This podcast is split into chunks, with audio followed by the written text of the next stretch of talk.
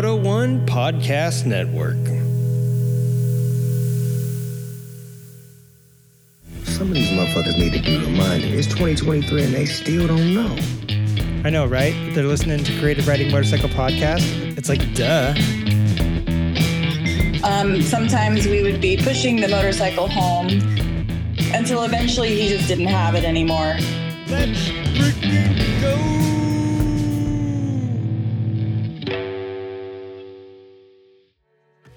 This podcast is hosted by three sentient beings. One of them's hot, one of them's not, and one of them looks like a bowl of snot. You decide who's who. Hey, in the meantime, the views and opinions of the participants of the Creative Riding Motorcycle podcast are those of the participants and do not reflect the policy, position, or opinions of Creative Riding, the Moto One Podcast Network, or any of its affiliates. Moto One made us say that, by the way. Enjoy the show. Enjoy the show indeed. Welcome. If you're reading the Yorkshire Ferret, you're in the right spot. Barton Motors, baby. Car Carnarvon Char. All right. I'll get out of that. We're, we're not talking about whales today. We are talking about, uh, well, get into that in a minute. You have a treat on this week's show. We have a plethora of people in the studio today.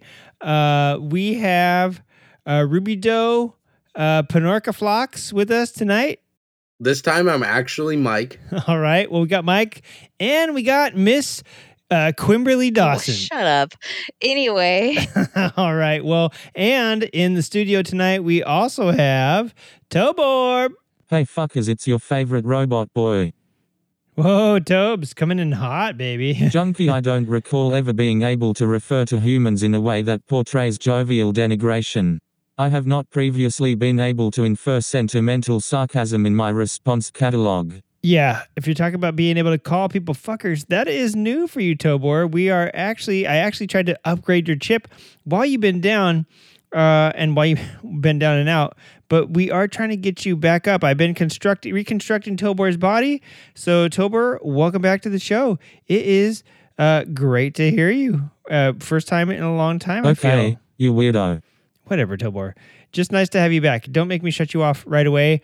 Uh, plus, we also have in the studio, you may recognize these two Yahoos Taylor Swift, and of the Kansas City Chiefs. Travis Kelce. All right, so we got T Swift and Trav and T Kelsey in the house tonight. A celebrity duo, uh, a celebrity couple. Yeah, that's what I'm looking for. A celebrity couple, and also Tobor. You brought a guest tonight. Who else is in the uh, studio with us? Guests, uh, just go ahead and say your name.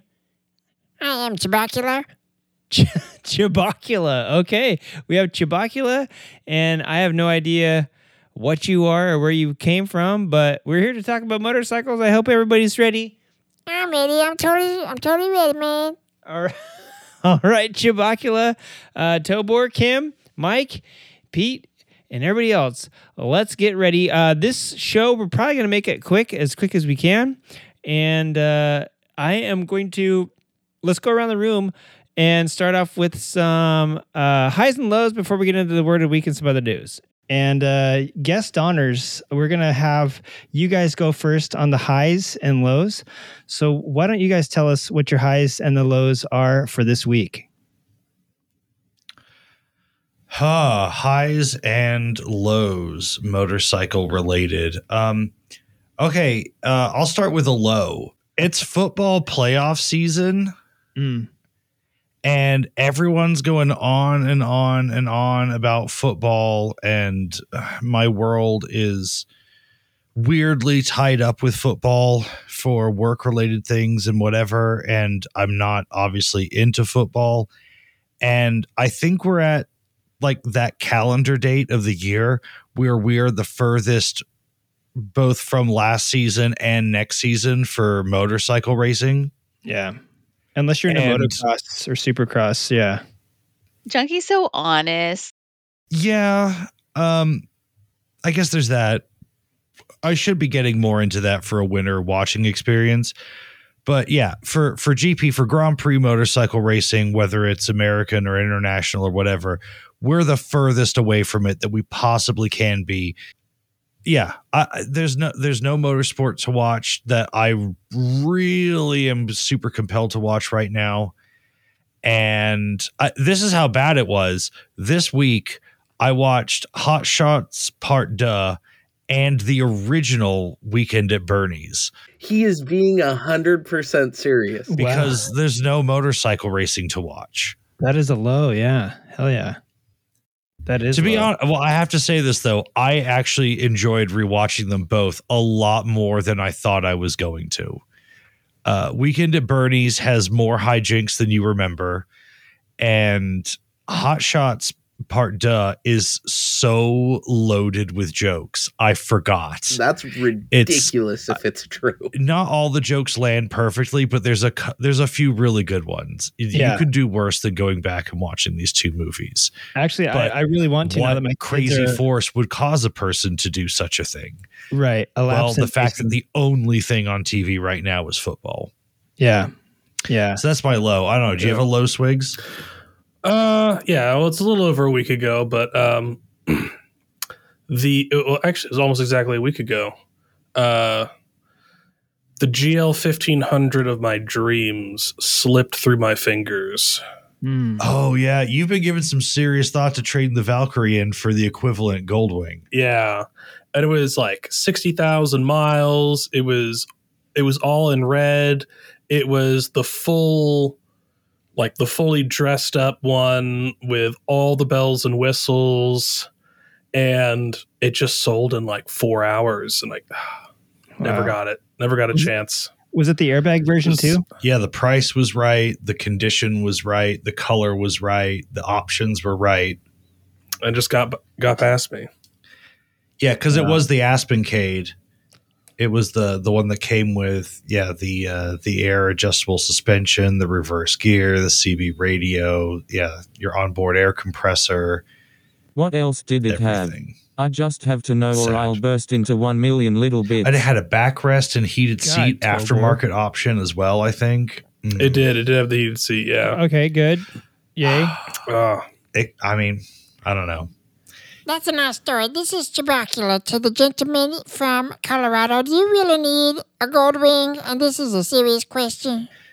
I, I wonder if you really do need a gold wing. I mean, I I think I don't think you need a gold wing fifteen hundred swigs. I No think you need to go to an eighteen hundred or a twelve hundred or something. Because here's the thing: you've already got the shut motor. Like, talk. okay, you'll you won't have the supreme balance and riding experience of the GL fifteen hundred, but if you spent like two hundred and fifty dollars on a big sissy bar bag, and then you got, you know, you already have your whole like entertainment system in your helmet.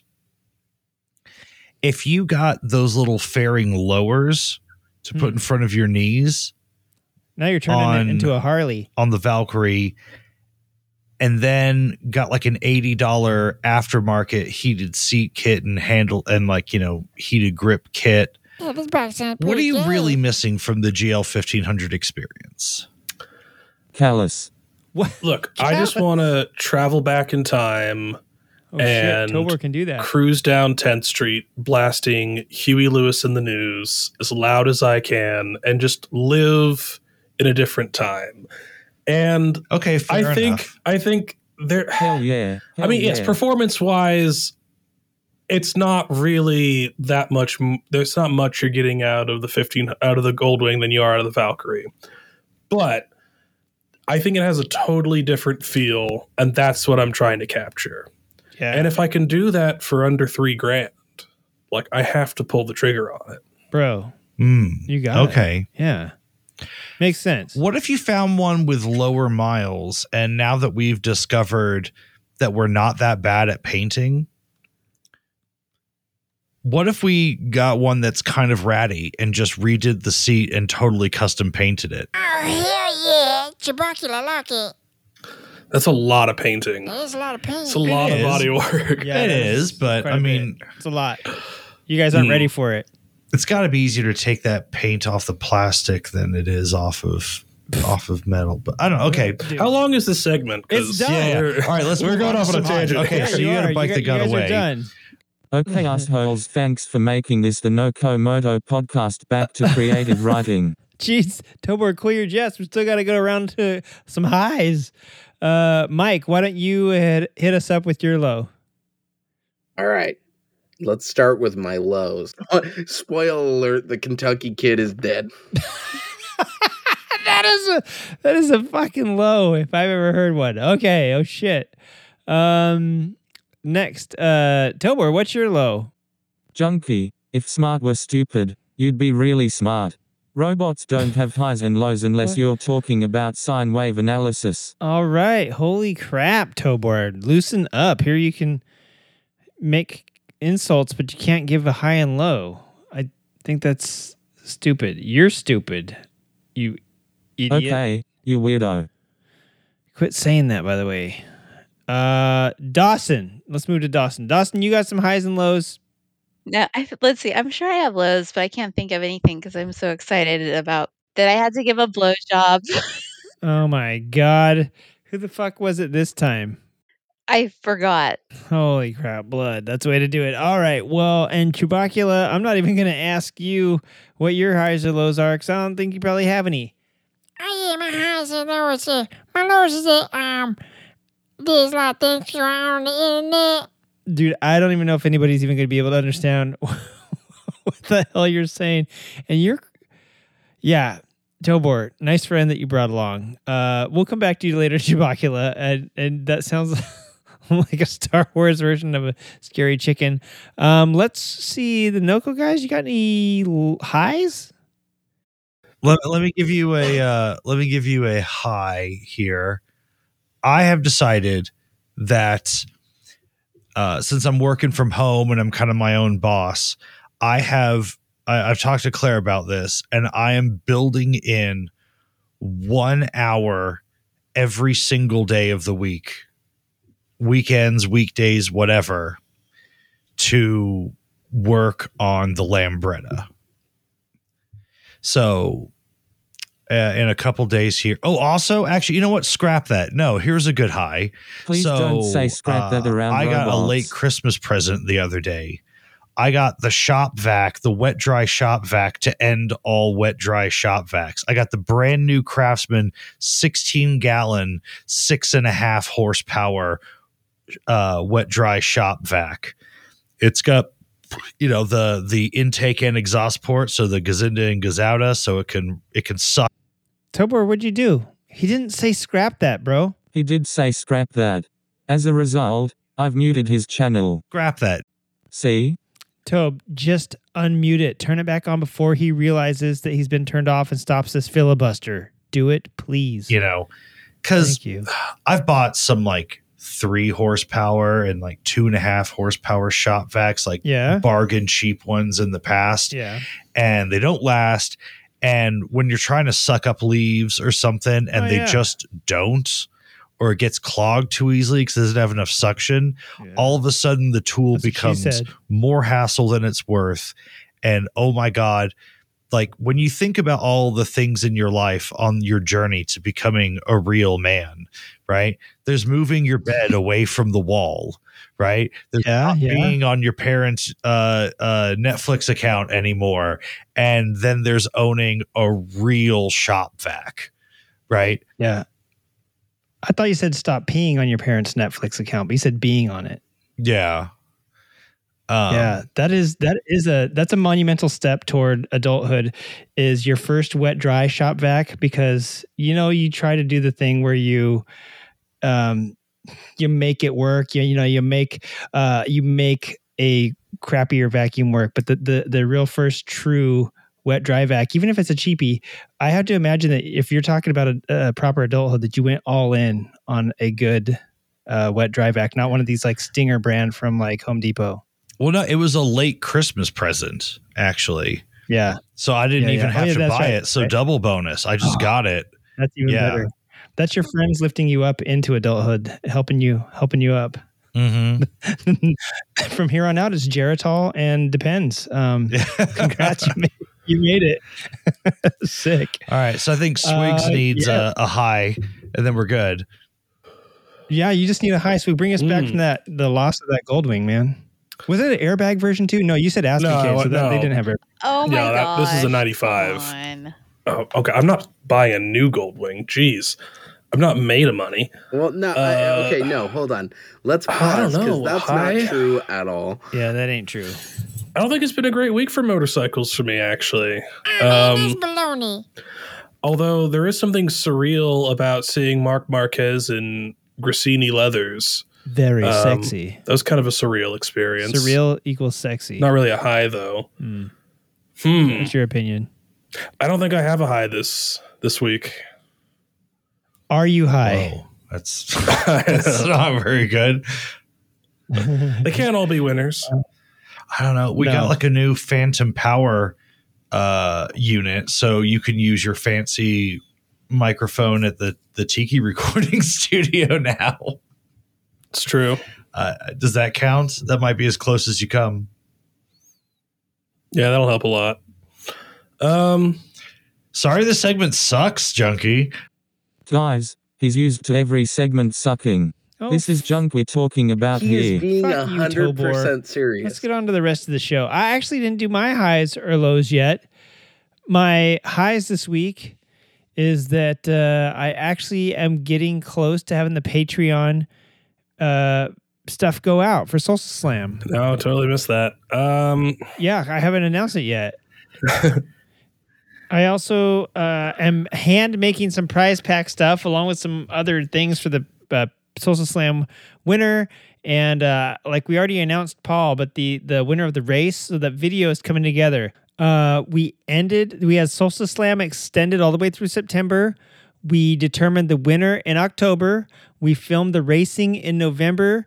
We started editing it in December and I'm very close to having it done and ready to present in January. I've also been working on some unboxing videos. I actually filmed one today and then totally deleted it because it, you know, the sun was just incredibly bright and shiny and it kind of ruined it. I needed to set it up a little bit better.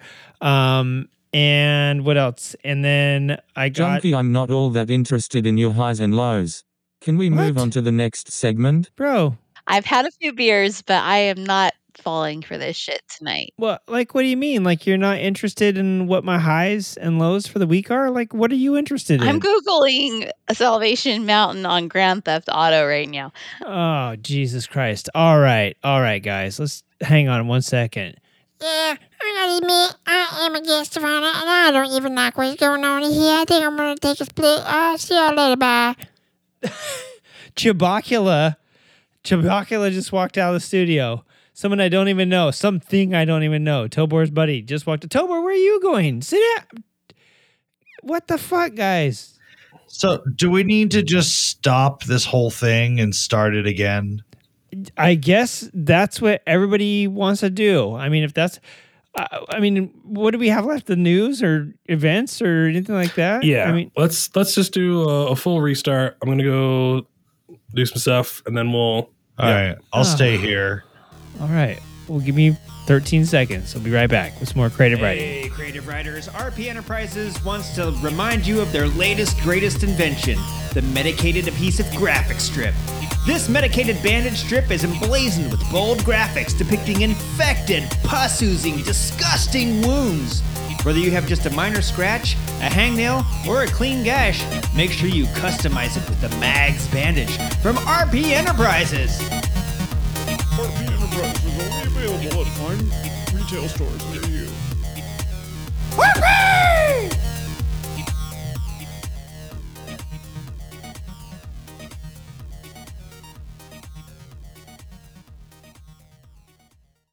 Creative Riding is brought to you by Millman's Chocolate Chips. Millman's for long distance truckers and motorcyclists on a long road trip. Millman's features enriched cocaine and skink pheromones. Millman's I Killed a Ninja. Millman's Chocolate Chips.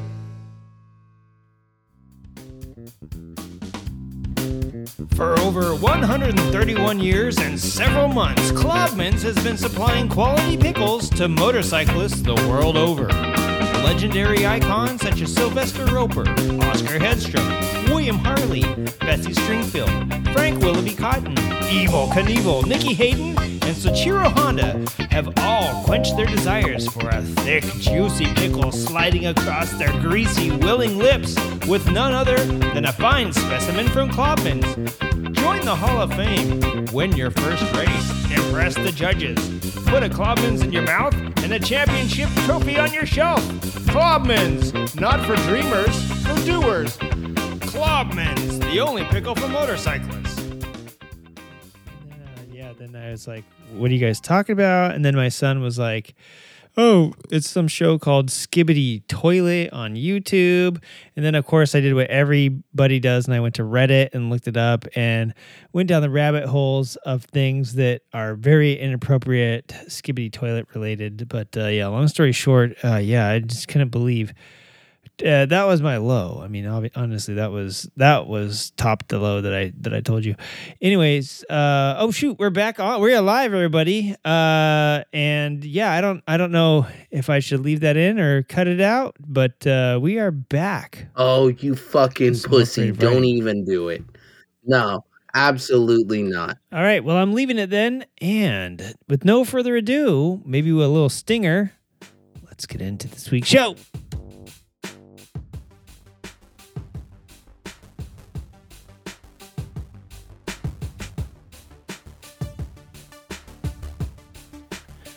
All right, everybody, welcome to the meat and potatoes of this week's show.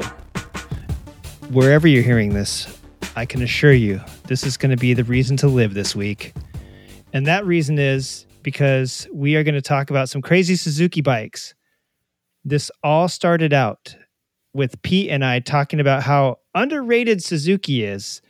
And uh, they always get shit for being the bold new graphics spike. And I have to say that that, that does span uh, across the the history of the the brand back into the 70s at least, maybe the 80s, that it's true that once in a while they would throw some bold new graphics on. However, they don't get enough credit uh, a- until the last couple uh, years with this new parallel twin and everyone dropping their you know jaw to the ground because holy crap, Suzuki came out with a new motor.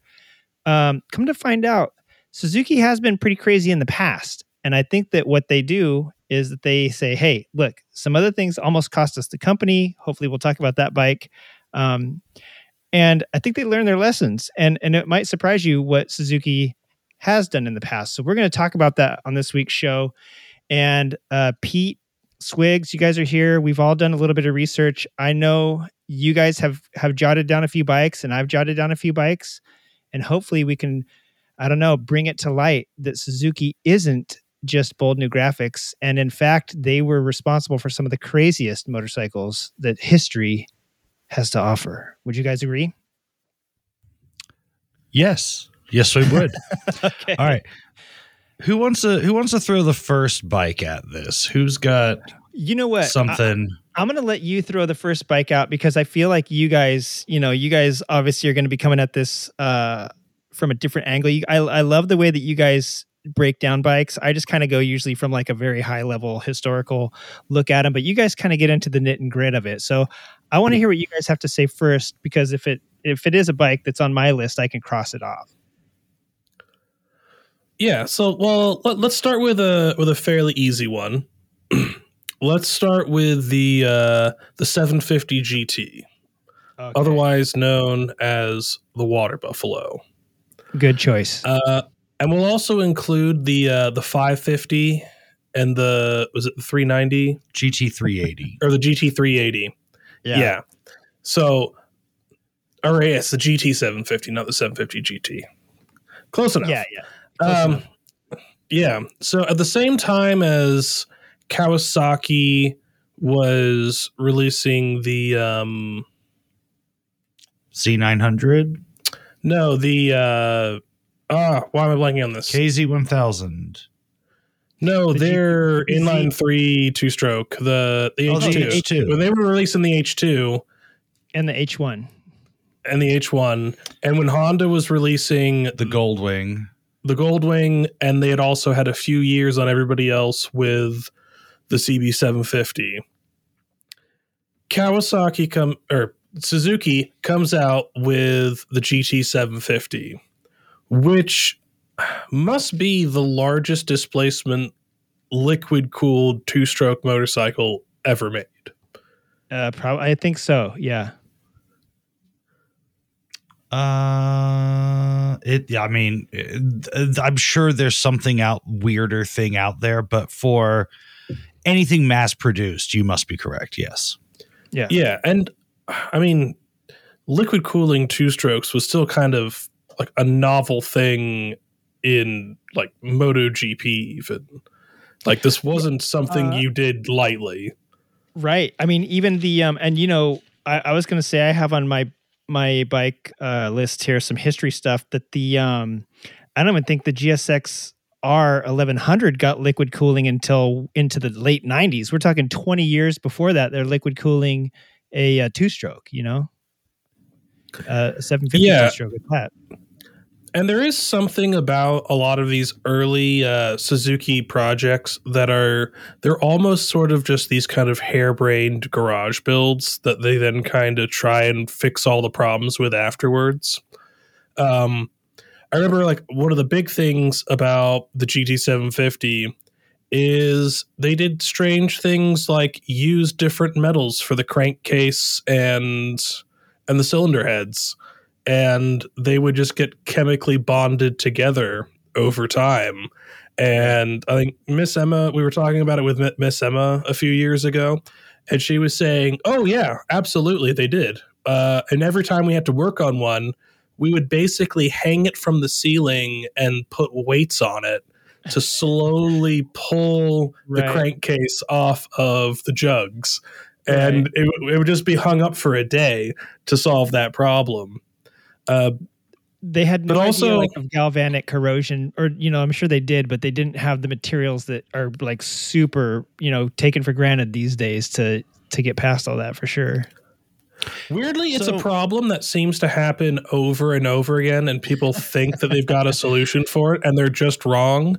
Like Yeah. there was that whole scrap, there was that whole slate of um, of U.S. Navy ships built in the '90s that all got scrapped after like 20 years because they tried to build aluminum superstructures on top of the steel decks, and it all just corroded and destroyed itself. Yeah. Um, it seems to be a problem that people make, that engineers make all the time, despite it being something that everybody knows about.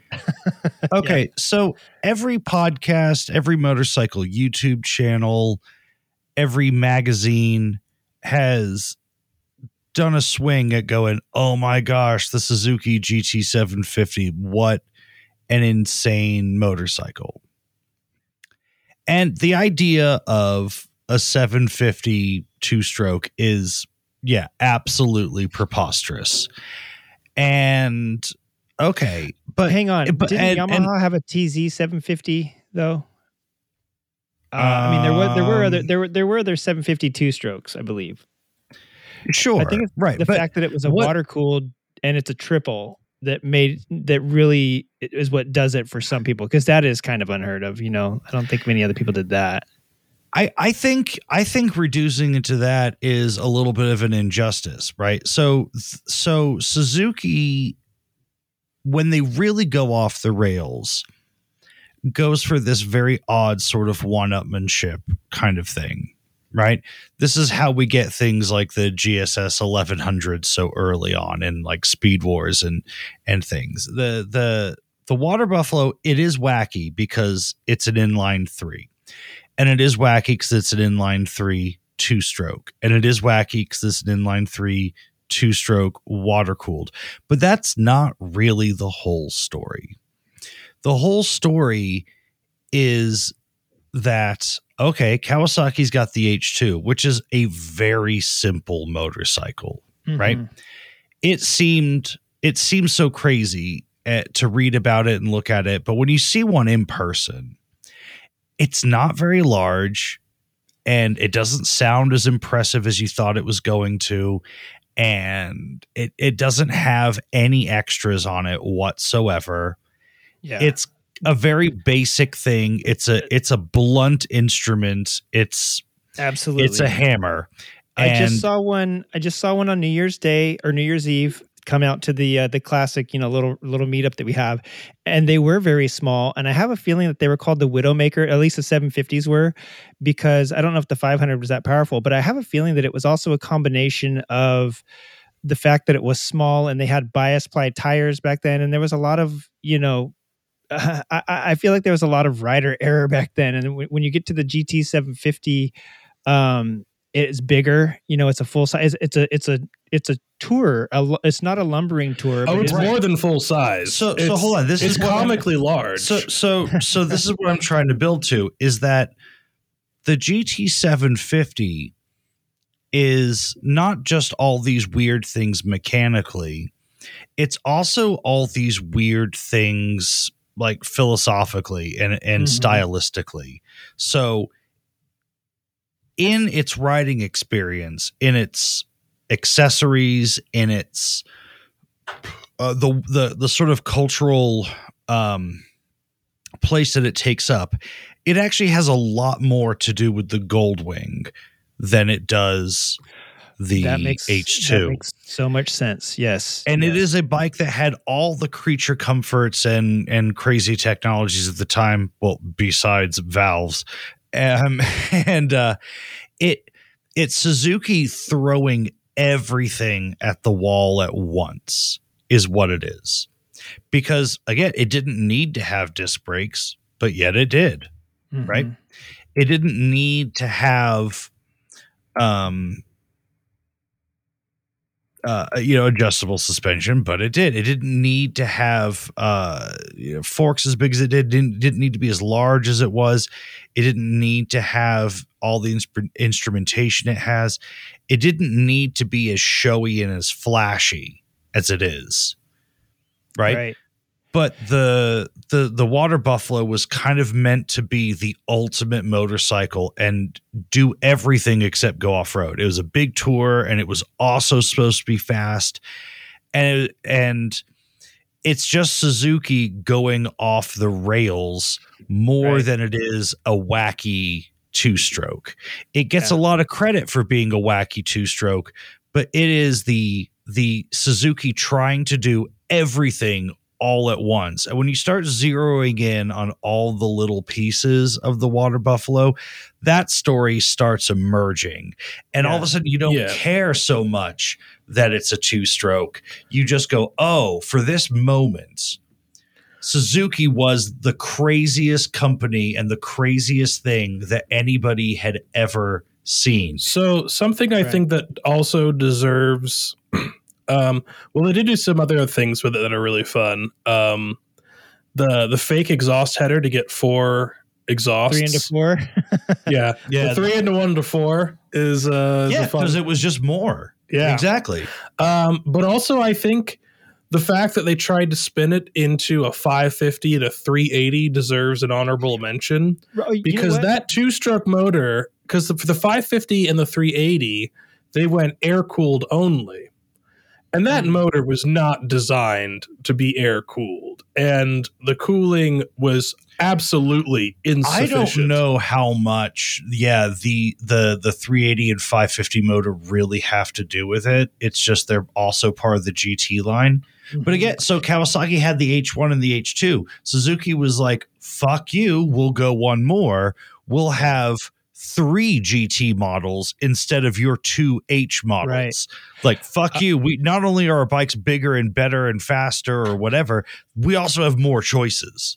Right. I, I was going to say when you get Right. into it, they have a. I mean, Suzuki did this with so many things. They had a GT one, a GT uh, 125, a GT 185, a GT 200, a GT 250, 350, 380, 500, 550. So they what Suzuki did was take something like this, and they weren't all triples, you know, and, and water cooled like you're Mm. saying. But what they did is they took something. They took these things. And they just boiled them down to like the smallest. I mean, I'm sure they would have had a GT80 if they could have. I, I Well, this Well, said they had all these different GTs, but year to year they didn't have all of them. No, but um, but the 550 No. and the 380 were triples, and but they made them air cooled, and they were trying to build them, you know, at a price point, and their solution was just to throw as many fins as possible at these motors to get the cooling to work like adequate. And most people said that the middle cylinder still overheated. Yeah. Um, and if you look at one of these, it's it looks as tall as a four stroke motor because they've just stacked so many fins on this thing. It's absurd. I want to say something about haters and triple motors. There is a certain kind of dude that it, I don't care what inline three motor you're talking about. I don't care how revered the bike is. I don't care what manufacturer it came from. I don't care what year it was. There is a certain breed of cat that as soon as you bring up a three cylinder motor, goes, Oh, yeah, but that middle cylinder gets so hot. It doesn't matter how much water cooling is on it. I don't care if we're talking about an old Triumph Rocket 3. I don't care if we're talking about an H2. I don't care if we're talking about a modern Triumph Trident. I don't care. I don't care how many units they've sold, how little recalls or warranty has ever had to be done to these bikes or engines, how reliable they are, how many were sold, how popular it is, how revered it is. You know, I think there are people that will talk about it doesn't matter if it's two stroke or four stroke, there is a breed of cats that will only bitch about the middle middle cylinder getting it hot regardless of how much evidence there is for or against that happening and Yeah. i am over it That's true. That's i'm fair. so fair. over it That's fair. But this one did. oh yeah certainly some of them did absolutely of course but but we're also talking about an old bike now and like you know, Yeah. how how hot are you going to run this for how long like am i going to go across the country on this absolutely not but No. Could i just ride this around northern colorado 50 to 100 miles at a time with no problems Absolutely. probably Yeah. yeah You know what? And and with the speed limits being 55, you know, back in those days and even lower in Japan, I mean, this was a bike that you could, you know, not many people commuted that far to begin with. And this was a bike that you weren't going to trash by trying to, you know, get like a, you know, a, an iron butt on it, you know what I'm saying, and just have it constantly overheating and and stuff like that. I do think it's funny to think about the 500 or the 550 and when you think of like drawings of motorcycles like from Scooby-Doo or Jabberjaw whatever whatever TV shows were from like the 70s and they would draw a motorcycle with just a crazy boxy engine it almost looks like with the, with how many fins they had to stack on that triple you kind of you kind of see how cartoony it, it does look you know what I'm saying and and for- i for the- love the look of this engine The look it does look great. you want to talk Yeah. about like engines from the 70s that look space age and Star Wars and Oh, yeah, far yeah. out, man. Be, a lot of old Honda engines at this time were still kind of rounded off. It's as Swig said, this kind of has a Honda CB750 single overhead cam look to it. Where Right. like it looks like it's got great big valve covers on it, but it, it's it's some the engine looks like a mix between a CB750 and a Star Wars like super destroyer. right was this thing a dual It's kind of got like a, like an ATST type. Yeah, Sort or, yeah. yeah. Star Wars ATST kind of Yeah, thing, and it's far out. I think it's wild, and yeah, when and and But you just know as it was going down the assembly line, the engineers were like, "Please be enough. Please be enough." yeah yeah uh, um yeah, they, they put they put gold plating on it too for 73 which you know which is when they would also switched it from drum to disc and like they just this thing was like you're saying this was their premier uh from the paint jobs they put on it starting you know then th- this was their answer i guess to the goldwing at that time and and uh yeah the, is the a pretty 750 the 750 was definitely the answer to the Goldwing. The the GT380 is definitely the fuck you to the H1, and and then you know the 500 in between. And uh, yeah, everything about this, uh, you know, because Suzuki doesn't really do a lot of one-upmanship anymore. And they haven't No, for a they don't. while. no they really don't And they really don't I think this series of bikes was sort of Suzuki's loudest moment. mm-hmm. I think it was Uh, Suzuki just saying, fuck you. You know, we made Yeah. really cool off road bikes forever, but we are going to try to own this road market in two strokes. And Right. And, and uh, you know what? I- Like, for a moment, they kind of Uh-huh. did Yeah. through And- and sheer audacity. I think literally they were the loudest too, because if you think about it, Suzuki made almost all two strokes at this time, like everything. everything in their lineup was a two stroke. So it was literally the loudest as, as well. Um, Yeah, super Yeah. cool stuff. I think 1977 or six or seven was the year when most, I think that's when they had the biggest GT model lineup. If you ever go back and look at their, you know, model catalog, like 77 will be the year that you get like a GT50 all the way to the GT 750 for the last, you know, its last year. so I think 77 was a good year for GT two strokes. But they Um, they yeah. debuted with these three main models in the U.S. Right? I Mhm. Oh yeah, yeah, and in I the don't US, think the right, U.S. had many more than just the three models. Uh, I don't. Yeah, I don't even. I've never ever seen a 550 in person, or even lower than that. I've only seen three. Uh, the I've ever only seen a, a GT 750, um, and I think I've only ever seen him in that blue. Um, I forget the the color that they called it. but it Oh, like then you just need to come to Mid Ohio, and Uh, right, every time you turn around, like you'll get Right. hit by one in the nuts. Like. Yeah, yeah, the, they're everywhere. yeah. Uh, but I, Yeah. yeah, I think the U.S. just had the three displacements, and the Yeah. rest were all different. Pla- and like the 500 may have turned to the 550 in the states. I'm not clear on that. but yeah, yeah. That probably was. The, the main Um, message was Kawasaki has an H1 and H2. We have three models. Go fuck yourself. pretty much yeah and um i i did want to say yeah in in the us i forget what the actual market name was for it but um it obviously got the water buffalo i think it was called the um i'm gonna think of it in a minute but but lovingly it was called the uh the water buffalo here. Um, I think they called it the kettle in Britain, the water bottle in Austria, in Austria, and um, Australia, and um, I forget you know i've heard i've heard some other names that people have said oh yeah you know whatever country they had it everybody had their own lovable thing for it. And i mean that is because it was probably the only water cooled two stroke at the time that i that i can at least think of. But um That but yeah, sounds right. At least, yeah. Yeah. Okay, What so was it I think called we, here? anyway I think we've yeah. covered these, yeah, these Yeah. Suzuki two-stroke road bikes pretty well. I mean, they're cool. I'd I'd love to have one and like restore one or something. I think that'd be a fun Yeah. project and and a lot more doable than maybe some other projects too. I think you can you can find parts for these at swap meets and stuff. I don't think it's that hard to find these side covers. You could put modern disc brakes on them that work.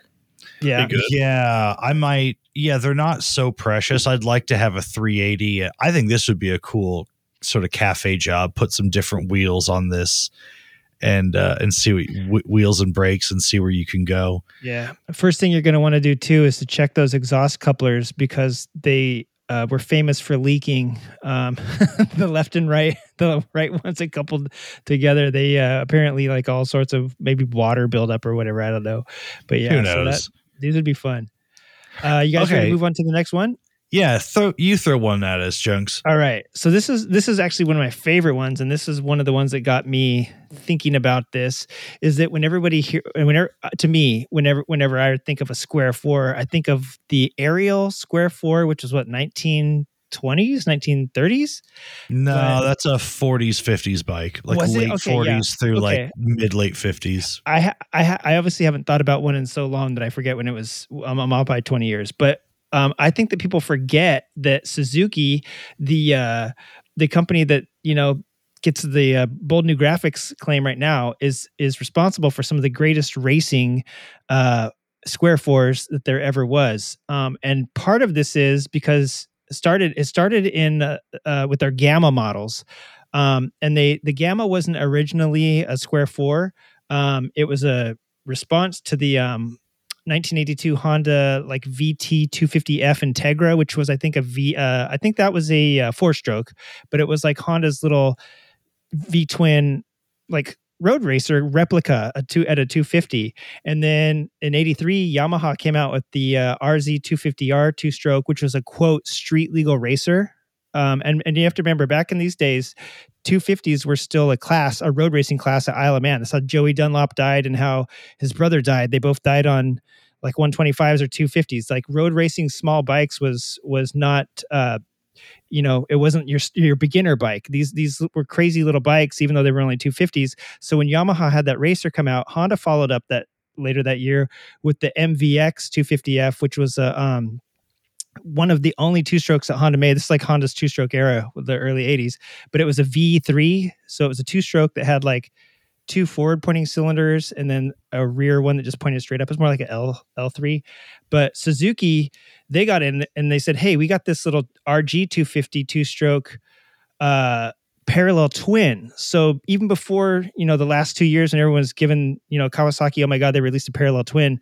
Um, Kawasaki was in the parallel twin game in the late 70s and 80s. And one of their first, most famous ones was the RG250 Gamma, little two stroke, very first bike with an aluminum frame on a street bike. Most bikes were steel frames for a while after that. Um, and the next year, it, it spawned the RG250 Gamma and they started calling it Gamma and they were like, listen, we're making these bikes lighter and faster. And you know, bikes have a lead time. So while this little 250 parallel twin was spooling up, they were stacking two cylinders, two more cylinders behind it and figuring out how to make it work.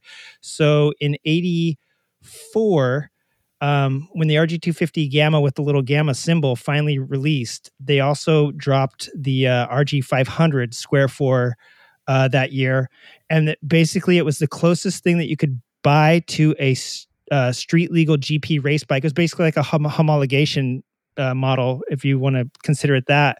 Um, it- and it was a water cooled Square Four. So again, they were playing off the water cooled technology from a decade earlier that hadn't seen hardly any other bikes, um, and they're throwing it onto this Square Four. And I, I imagine with a Square Four, you need you need cooling. You can't just stick with oil uh, and air cooling for those back cylinders because, like you said, Pete, everyone's going to complain about how hot they get.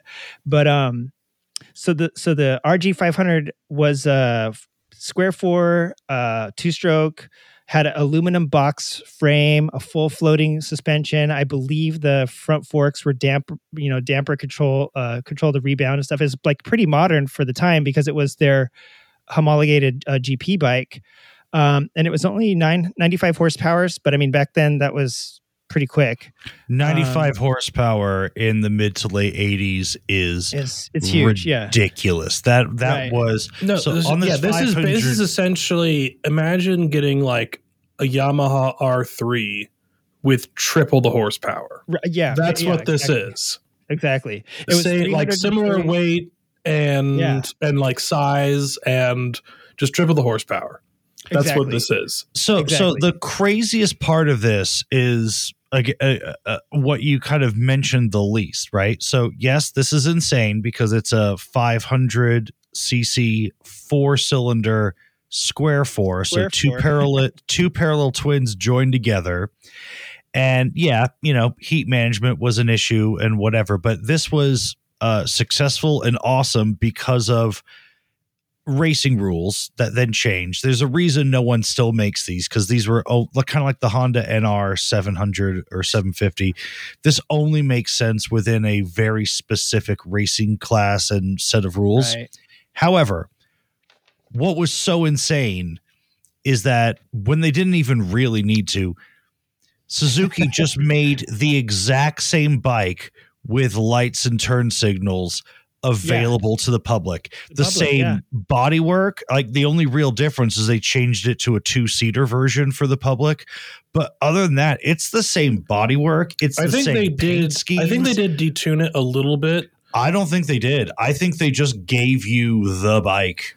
Uh no, I believe back in like '85. Um, I can't remember what the like the if there were similar engine allowance rules, but I want to say that at the time they had really gotten the two strokes down where they could get a bike to they could get a motor to explode on lap 27 of a 26 lap race.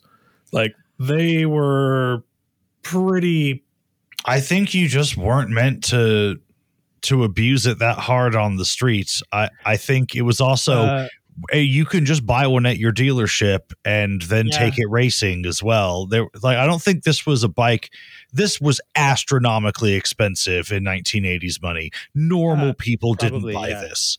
This was the equivalent of buying like, you know, the the CBR, you know, triple R uh Fireblade kind of thing. This this wasn't for normal people, but yet Yeah. you could buy it as a normal person, no problem.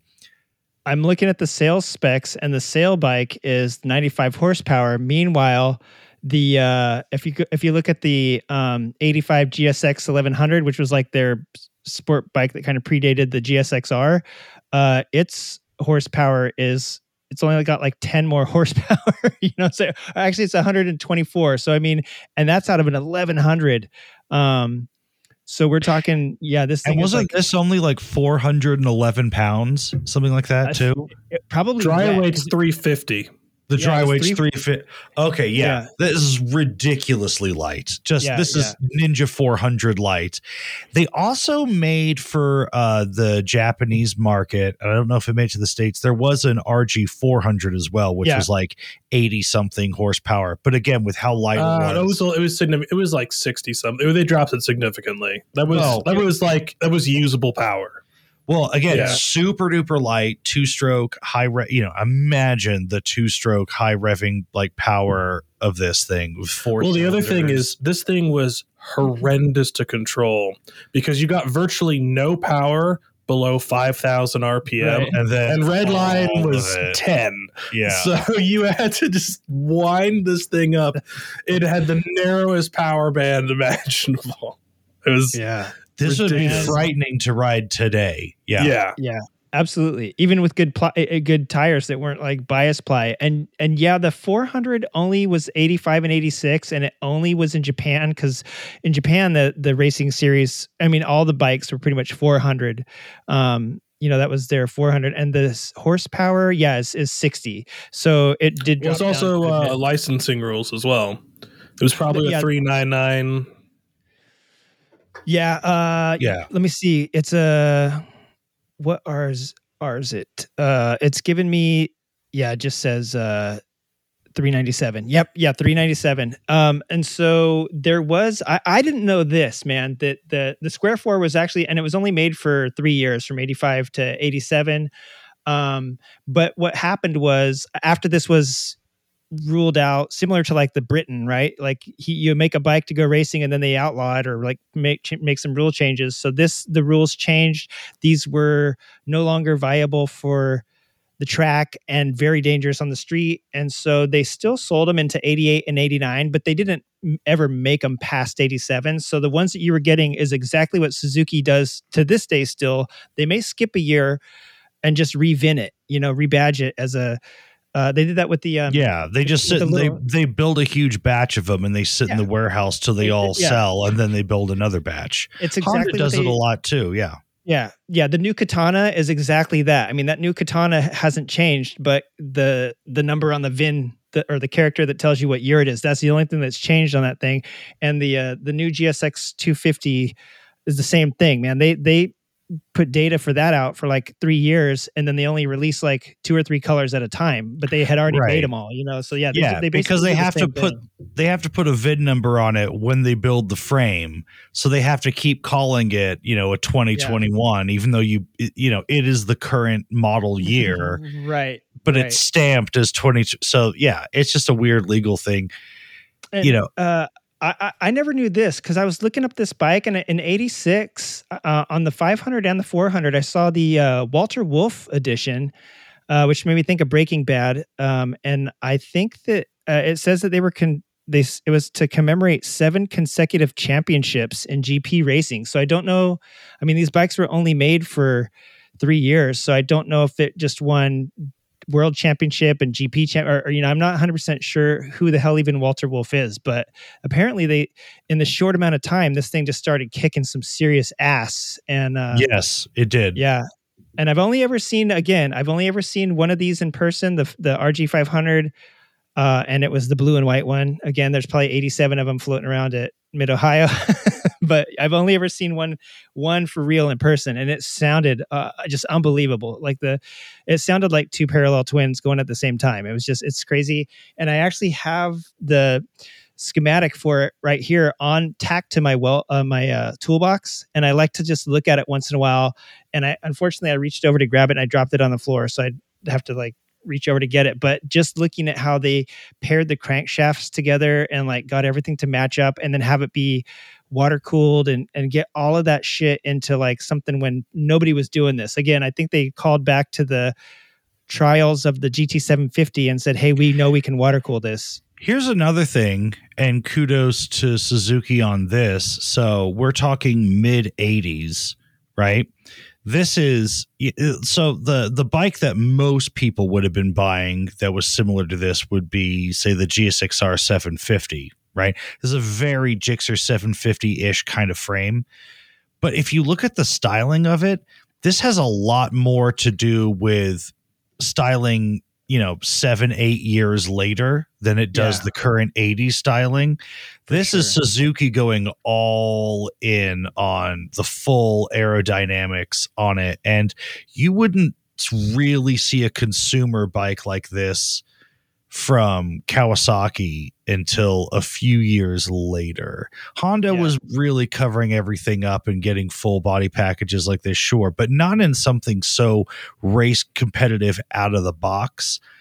This is this looks more like a mid 90s like ZX600 to me or a ZX7R than anything else in terms of styling. This is really on the cutting edge of like I said the fairings, the aero package, the styling that's ahead of its time and yeah, Suzuki just throwing everything at the wall and going boom, you want a fucking real thoroughbred sports bike, this is it. And Yeah. no one else at this time was giving you something like this. No. Not at all. And, and, everyone always thinks of Suzuki. Oh, they make the V Strom and they make the uh, you know, the SV and they make the Gixxer. Like, you know, uh, they they I don't think that they get enough credit for the crazy stuff that they tried uh way back, you know, from the 60s all the way into the deep mid 80s and when when people think of the 80s they think of top gun and the ninja and now the h2 is celebrating you know ninja's celebrating 40 years and i think suzuki just kind of like lets it slide off their shoulders because they have such a crazy history that they don't really pump themselves you know they don't They're really not as consistently weird as other as others from the the big four, but when they do go weird, they go weird in a really big way.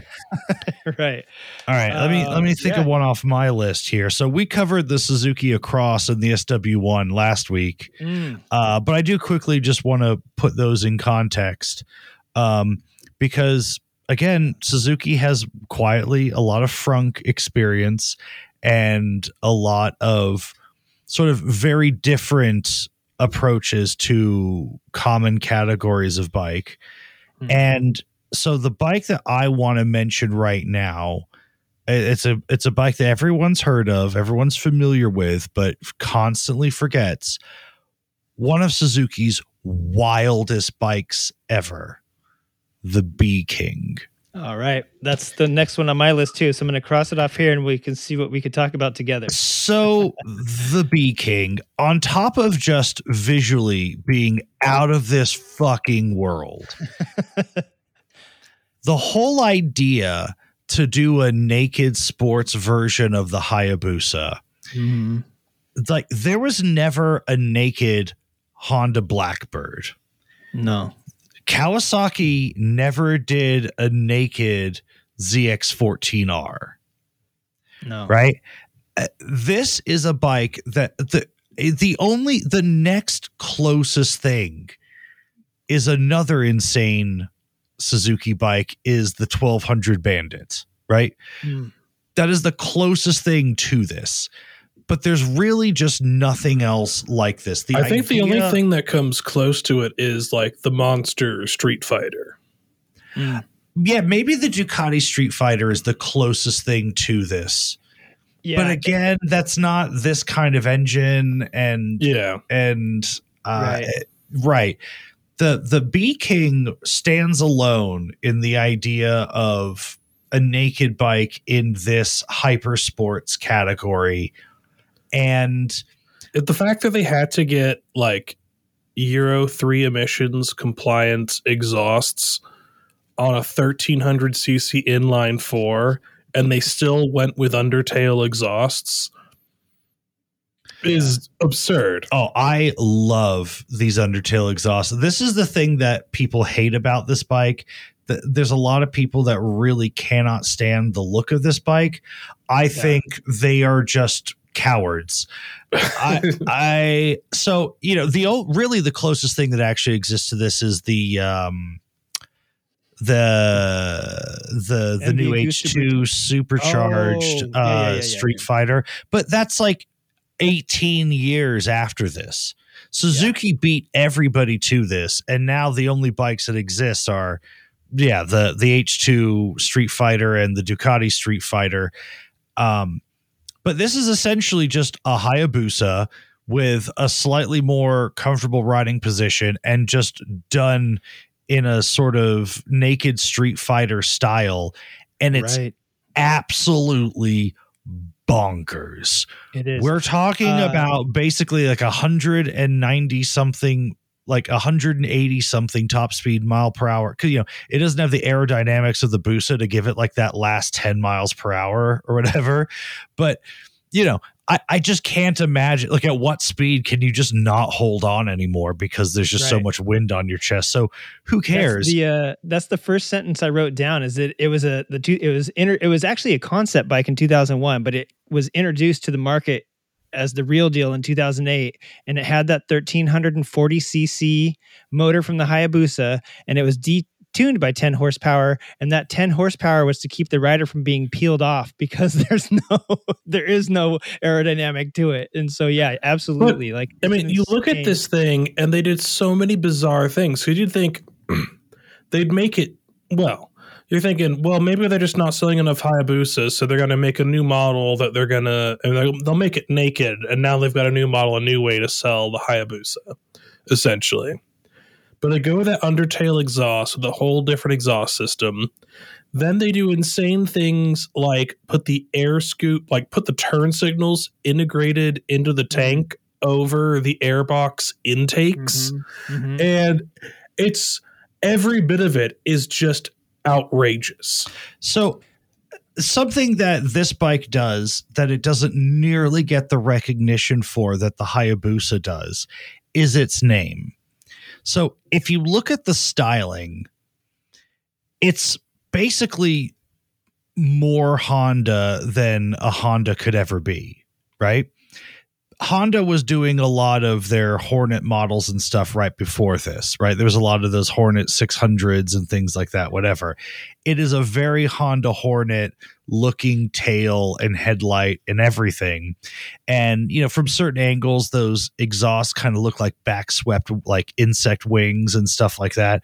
And because Honda was doing the Hornets, it right. So remember, there was the the Blackbird, and then the Hayabusa is the falcon that eats blackbirds. Yeah, Peregrine Falcon. Right. Honda had the Hornets. This is the Bee King. Mm-hmm. Right. And this never gets the credit for being the Suzuki to Honda one upmanship like the Hayabusa was. Right. And that's really fun.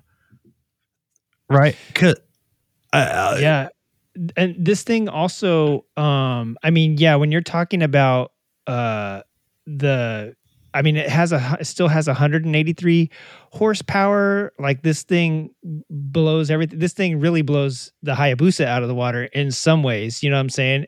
And uh the the design of it was you know you either you loved it or hated it because of those cannons that came out under the seat there. It looked like an autobot transformer. Like i think that they these are all had- strengths for me. I, I think that they had special tires developed for it um, because it's not the width of them is not standard. I think the front tire is what normally some of the rear tires are on uh, other bikes, and the rear tire is, was like a 240 or 260 or something, which some is, isn't crazy on Makes me love bikes. it even more. But yeah. back then, yeah, for for real, like this was such a, a um when I saw it, I immediately fell in love with it. I mean, I did. Then I saw one in person, and I, I I wasn't sure either. For somebody that went from like loving how it looked on paper to seeing one in person and going, "Whoa!" Like it struck me. Uh, yeah, this thing was just an insane. Um, you know, uh, design. I, I don't even know how they got the green light on it. And actually, Suzuki said that it would never be for production back when they were showing it in 2001. And so, almost a decade later, people can actually buy it, and they were so stoked. Obviously, it wasn't very long lived because I think it was only here in the states for like one or two years, um, and I'm not sure how long it lived on in Japan or Europe.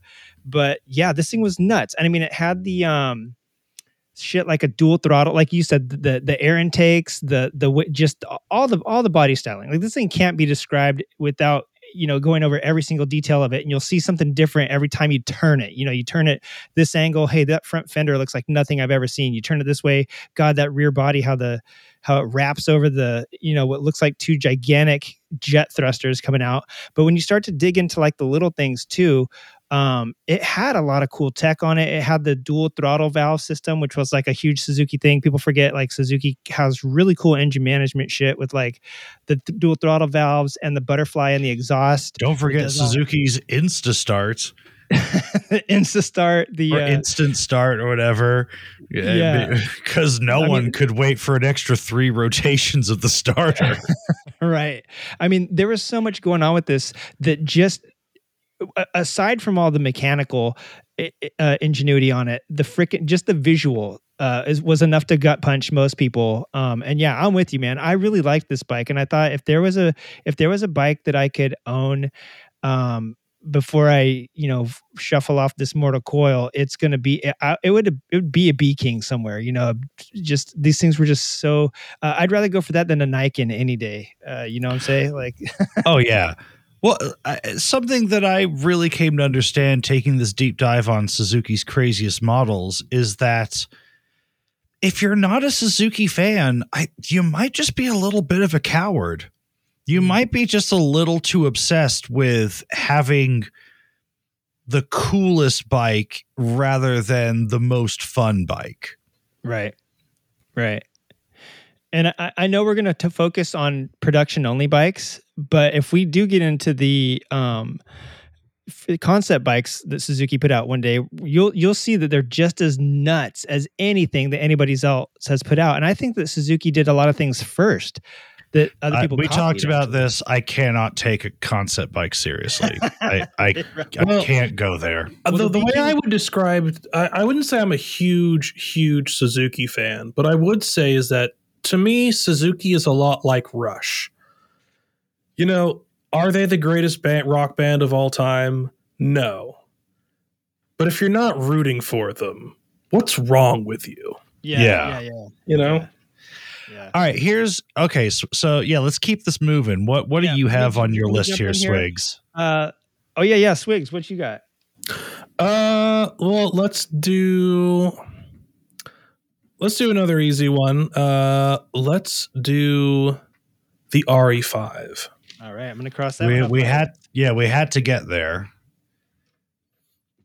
So, This was uh, 1974 to 76 Wankel rotary engine coming from NSU in Germany. I don't know if that makes it into a so so yeah, give us your take on the RE5. This is this is much like the GT750. This is one of those bikes that every YouTube channel, magazine, podcast has had to talk about how wacky the RE5 is. But again, like I think they're almost everybody is missing the point with this bike. But give us your So- Swigs.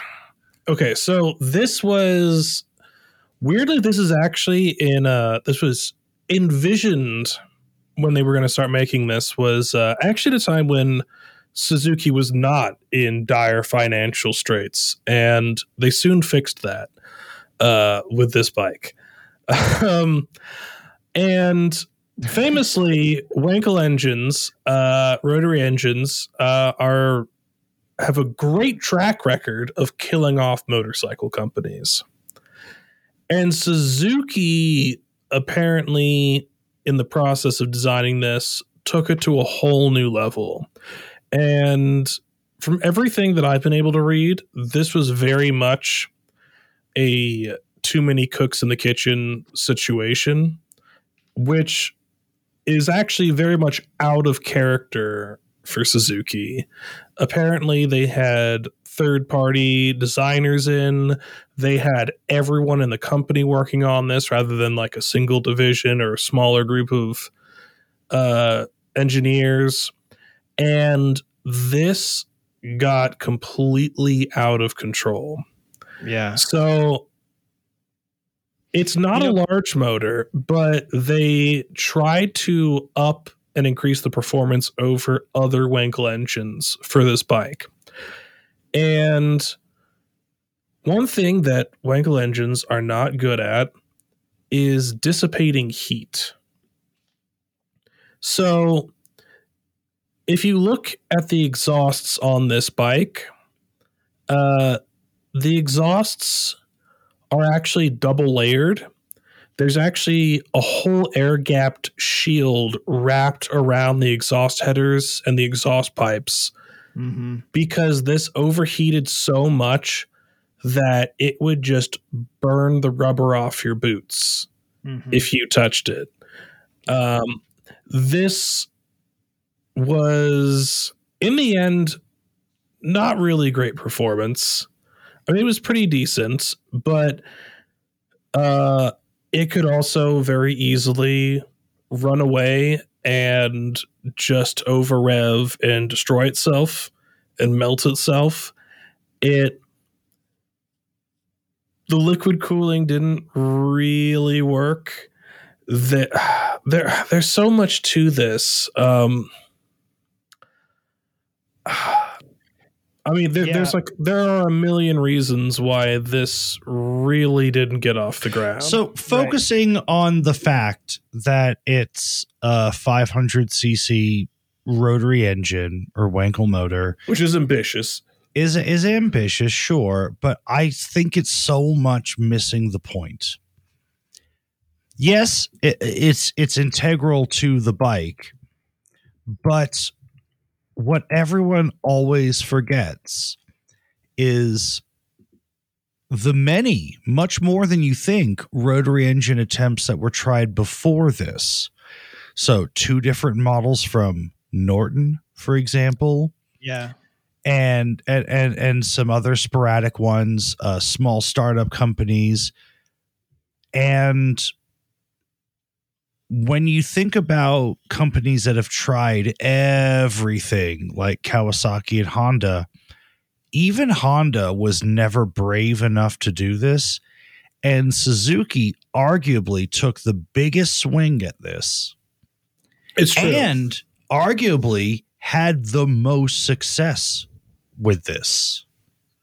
Yeah. I mean, it's weird to call it a, a success because it was a financial disaster for the company, but the, there are more Suzuki RE5s than all other rotary engine motorcycles put mm-hmm. together. Yeah, I think And maybe that's maybe something the better say. the better framing is not oh my god Suzuki made a rotary engine it was terrible. It's Suzuki survived a rotary engine motorcycle. Uh huh. Right. Uh huh. Suzuki really believed in it, really pushed it, really went all in.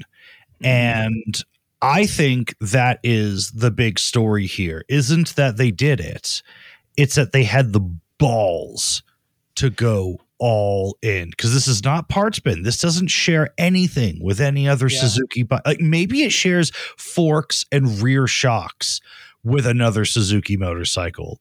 But beyond that, like it's pretty fucking unique.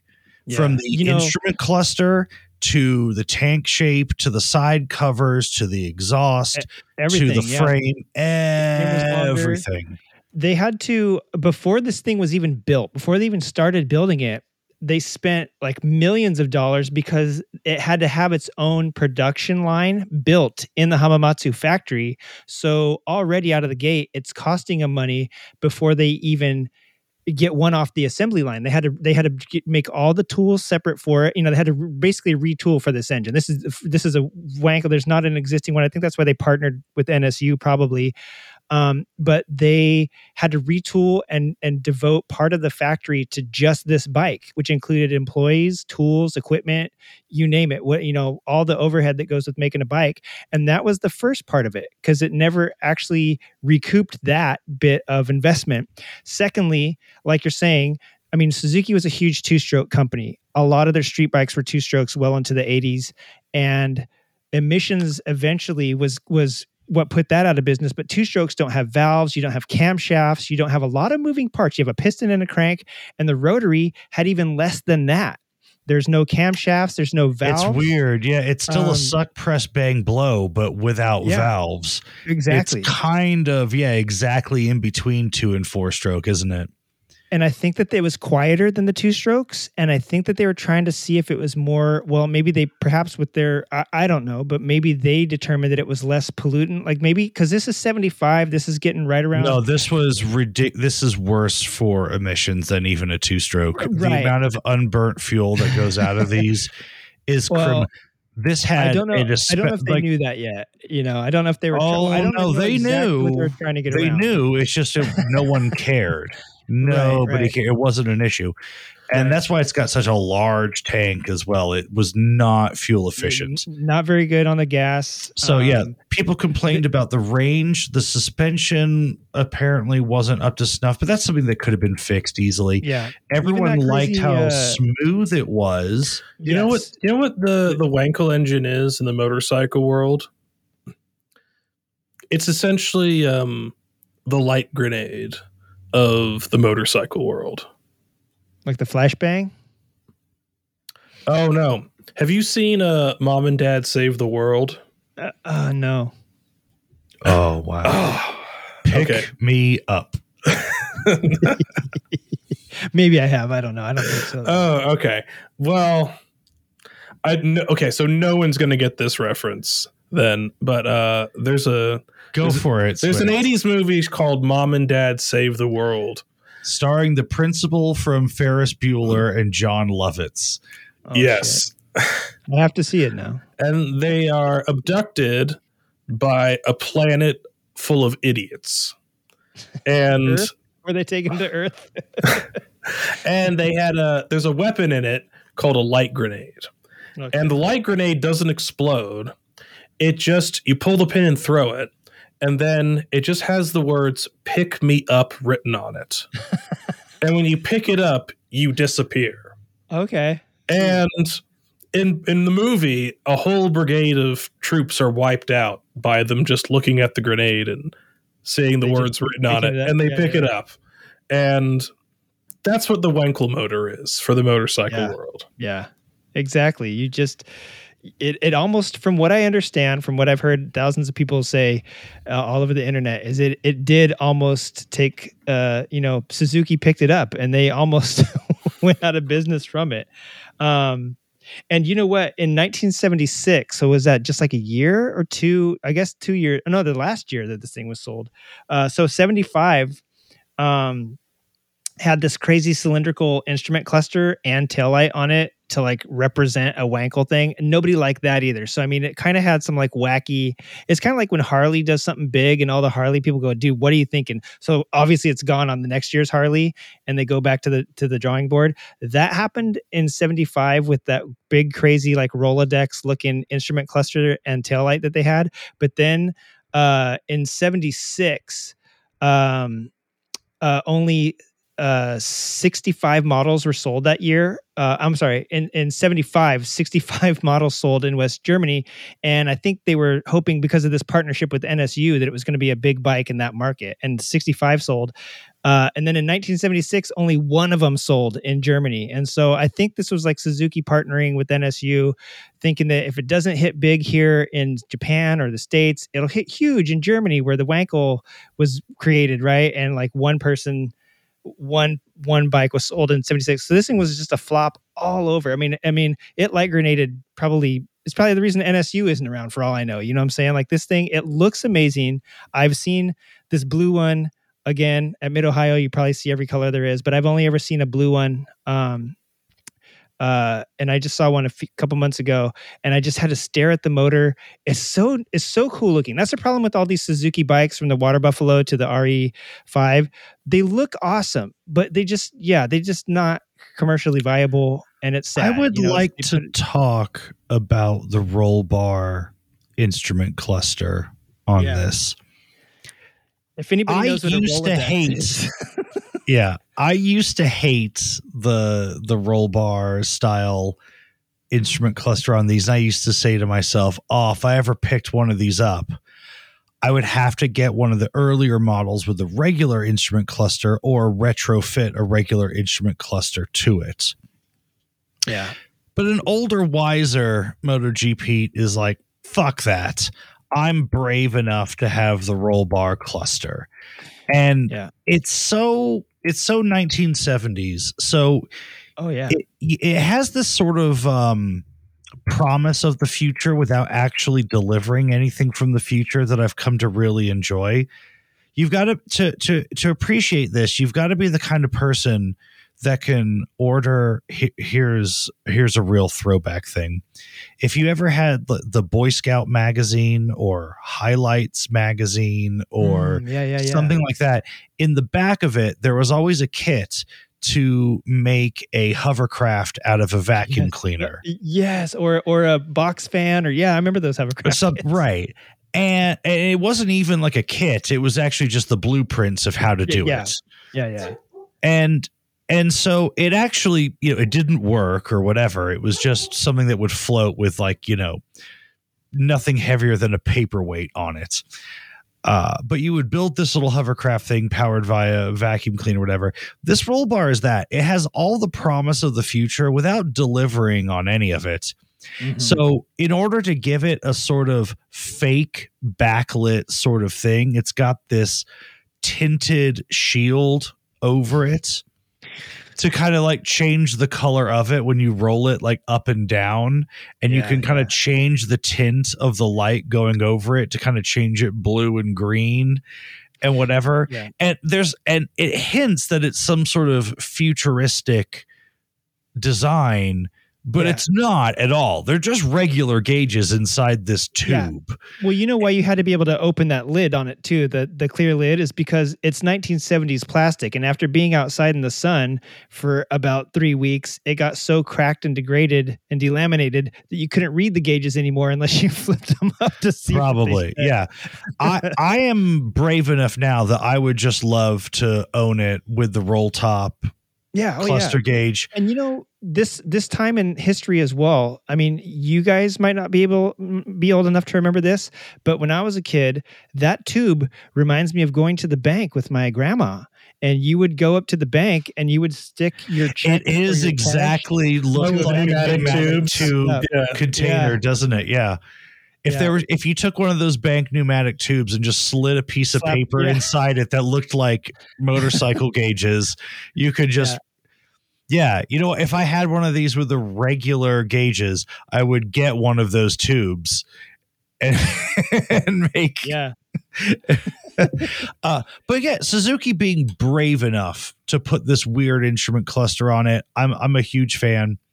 Uh, yeah, just what a big swing. Again, I I'm bored about talking about Wankel engines. Like every time I talk to an engineer, they're like, "What if I could put like an 80cc rotary engine on a scooter and make like the fastest like scooter you don't need a license for?" And I'm like, "Whatever, dude. I don't care." Like if you really think, just you know, like it, it's like, okay, you're a city engineer, sure, but do you really think you could just top like a hundred years of development or or sorry, 80 something years of development at Vespa just because you've heard of a Wankel engine? Like, no. I, I, I'm kind of bored with the whole concept. I'm much more interested in the idea that of all the companies we think of, and Suzuki being one of the more boring ones, they took the biggest swing at making this work. Yeah. And the things that that Swig mentioned and and and the design, you know what? Fuck the engine. You know, it didn't work. But the design things, including this crazy roll you know flip chart that looks like a Rolodex. The weird um what what Swigs mentioned. I when I saw the one that I saw back in November or whatever it was. I never had noticed it before, but then I saw the huge air intakes on the exhaust, and it's like, oh yeah, the guy was like, oh yeah, because this thing would literally catch your feet on fire. Like, oh yeah, yeah. des- That's another thing I, that I didn't actually mention that. I mentioned that the the exhausts were sheaths, but there's also air intakes at the front of the headers, Yeah. right where it meets the crash bar, to suck in more cold air. Yeah, this is a rare example of um, of not ram air intake, ram air exhaust. Ram air exhaust cooling. Yeah, yeah, it's pretty for cool. your exhaust. so just looking at this thing, even if you never drove it and never had to maintain it, just looking at this thing brings me, you know, joy. So, uh, All right, yeah, give us I- another model here, Junkie. Let's let's keep rolling yeah, on here. yeah, because I I may have to. I'm being summoned. I may have to bail out here. So I'm gonna do this. I'm gonna tell you what I have on my list, and you guys tell me which ones you wanna you wanna cover. I have the Suzuki A100, the uh, Suzuki Fan Fan, the Suzuki Karna F3, the Suzuki XN85 Turbo, and the Mountain. I want the XN85 Turbo. All right. So I'm going to go to XN85 Turbo. So this one's the one I have probably least uh, documentation on. However, so the XN85 Turbo, this is uh, 83. This thing comes out. Uh, and I believe, I'm not 100% sure, but I think this was a reply to Honda's. Um, I think a year before Honda came out with a, uh, or no, 82 and 83, Honda came out with the uh, CX500 turbo, which had some of the same technology that the XN85 had on it. Uh, so this is the 83 XN85 uh, four cylinder, supposedly produced 85 horsepower, which is how it gets its name. Um, its styling was totally stolen from the Katana, which came out just a couple years earlier than that. And um, it did have several race components on it, which is kind of weird because this isn't. I don't think it was meant to be a race bike, but it did have clip-ons. It had the some of the first EFI that Suzuki had made. Uh, it had 16-inch sized wheels, which was very uh, only dedicated to race bikes back in the 80s. Um, and it only came to the US in 83. So I, I've never, I've, I don't think I've ever even seen one of these in person, but it did get produced globally till 85. So it, it also wasn't very long, long lived. I don't think many turbo bikes were, but, um, it was uh, like I said, probably a response to the CX500 Turbo.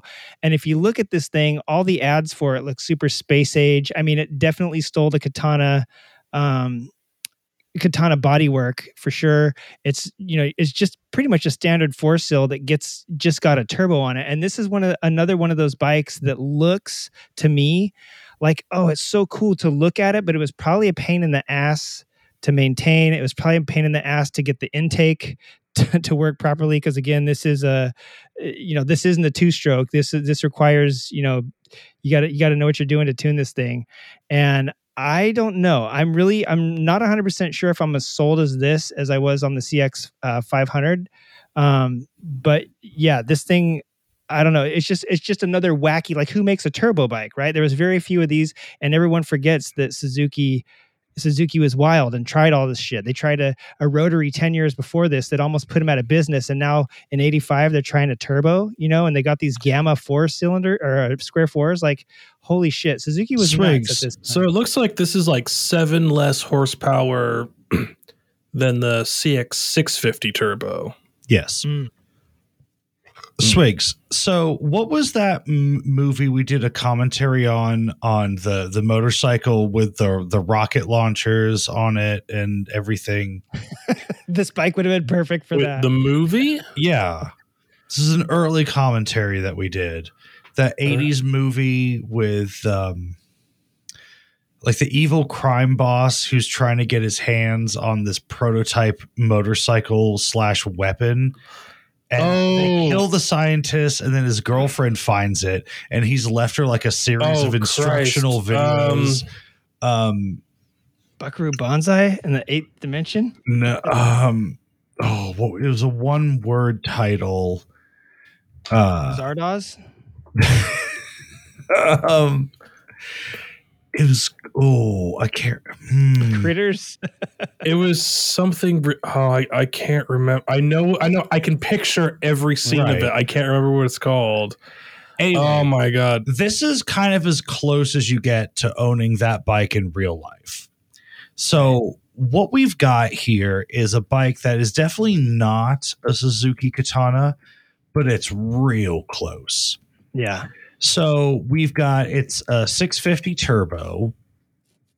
Right. It's not Uh, quite as six- fast as the CX6, or is this just a 600? No, I think it's a, it was a 670 of all weird. It was it went Okay. with the KTM. All that matters Yeah. is that it's Cyclone. Cyclone. Thank you. Oh shit! this okay. is as Let's close as you kind of get to the cyclone bike in real life Yeah. it's uh it's that really awesome suzuki gray that they returned to a few years ago it is kind of for people that okay this is great because swigs swigs and i are famously really split on the original katana styling. I love it Yeah. and swigs can't stand it. How do you feel about this one swigs with the gen 1 katana styling softened up a bit? Um, Yeah, because it's not my it's not my first choice, but Uh-huh. The the words turbo written across the lower Mhm. of the front fairing and the fact there's an actual turbo on it gets a lot of points. Mhm. And it all kind of fits together when you put all of that together. Right. We've got a couple glove boxes here, which is nice. It looks like there's probably some sort of decent under seat storage there. So for a sports bike, especially from the 80s, we're doing really well there. We've got a really nice windshield that looks pretty effective. We've got what I think, because this is a big problem turbo bikes have, is the turbo itself and the the extra um you know uh, uh tubing on the on the intake there I was to this make it all bike work. does look like it was designed to have a turbo. this is the Yeah, cleanest yeah, yeah, yeah. looking turbo incorporation into an engine i have ever seen Yeah, I mean, when your turbo intake says turbo on it, you know it wasn't an afterthought. Like they definitely meant to do this, and it does look. Uh, I agree that it looks better than some of the. I mean, it looks better than some of the um, supercharger stuff on the H two. you know what I'm saying? Like, yeah, this It- thing. looks yes. so. So again, Uh, when w- with the with the Hondas, it's kind of slapped on there. With the late seventies Kawasaki's, it is really slapped on there. This is very elegant Mhm. and and but still lets you know that it is definitely turbo, which is the coolest word from the eighties. It's got a great color gradient on the word turbo, just very very subtle but effective subtle, Yeah. tasteful. tasteful. You know what they didn't tell you about turbos in the 80s is that it, it was it was the go-to word, right? Um, and everything had turbo on it was cool. But what they didn't tell you is they were putting it on smaller cars and stuff like that to get more the, the most power out of like the shittiest engine that they that they had. Unfortunately, there's a lot of very small displacement and diesel turbos, and it's just because they they literally had to get uh, the most out of that engine, and and one way to do that is to put a turbo on it, not necessarily for um, power even, but just even for fuel efficiency. Unless you get the same amount of power out of a terrible uh, terrible motor, you know what I'm saying? So it doesn't feel like you're just riding a, a tuk tuk down the street. This thing apparently was not very powerful uh, or didn't feel like a quote sports bike, even though it, the ads you would be, you know, the ads look like you're flying down the front straight at Laguna Seca. But definitely, from what I've read about this thing, is that it didn't kick in. It was pretty mellow when it kicked in, and it was not very, you know, you get on a 750 and you're like, whoa, you know, this is insane. Uh, this thing just apparently was kind of like a uh, like a cafe bike almost like a cat like corporate average fuel economy you know what i'm saying i think i think this was as cool as it looked i don't think So, was meant to be a performer What that you know? says to me is it actually worked.